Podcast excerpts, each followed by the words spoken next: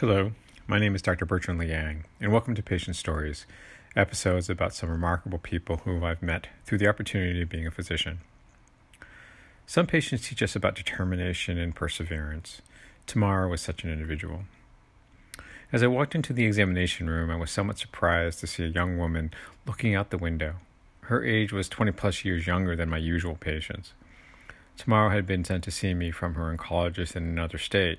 She was going to school at our university, where she was studying to be a pharmacist. She had been a very studious student and had received a scholarship to attend our school. She had begun her freshman year and noticed some problems seeing the whiteboard in virtually all of her classes. It was like a sudden tunnel vision, she noted. Her response initially was that she buckled down even further to study, since, in addition to the visual changes, she noticed that she was feeling rather quote unquote listless. Over the next month, as she related to me, she was becoming more and more emotional, both becoming depressed and angry at everyone at the same time. For the first time in her life, she failed an exam when she rushed through the test because she was so anxious. When she went home for Thanksgiving break, her parents noted her changed mood, and in addition, she drove the family car into the side of the garage. I knew something was wrong, she told me. So did everyone else. She went to her local doctor, who immediately sent her to an ophthalmologist who found she had blindness in both peripheral fields, something called a bitemporal hemianopia. An emergent MRI scan was done, and a large tumor was found impinging the optic chiasm. A neurosurgeon removed as much of the tumor as she could, resulting in an improvement in her vision. The pathology showed a moderate grade astrocytoma treatable indeed, but needing follow up. Her local oncology team suggested radiation therapy and subsequent chemotherapy.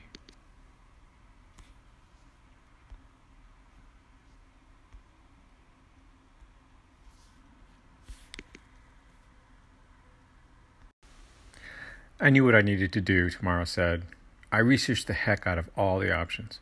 I looked at the prognosis. I tried not to be angry for the diagnosis, for having to go through treatment, for just not being fair. I channeled all the emotional effort into getting information. She finished radiation therapy in her first two chemotherapy courses of a planned six during the summer.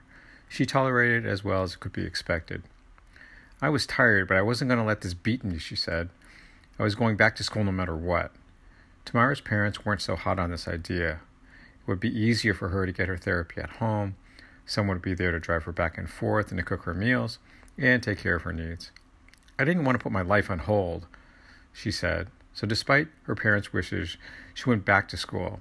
And that's how she ended up seeing me to help finish out her chemotherapy and to follow up her care. So, we started.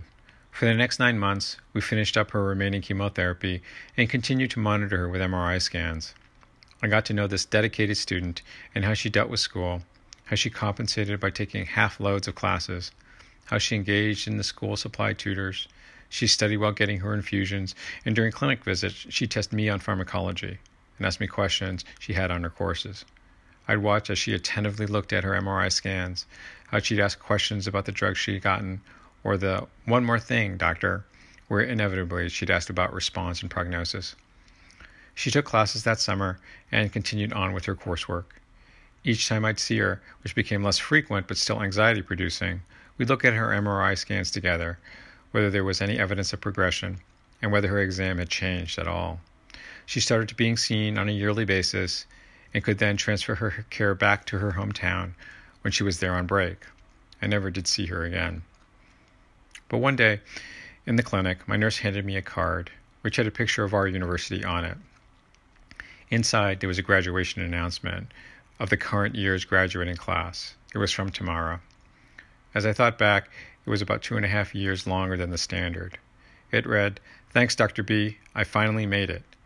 And there was a stick figure drawing with a cap and mortar and one eye winking. Thank you very much for joining me for Patient Stories. Be happy, be healthy, and find peace.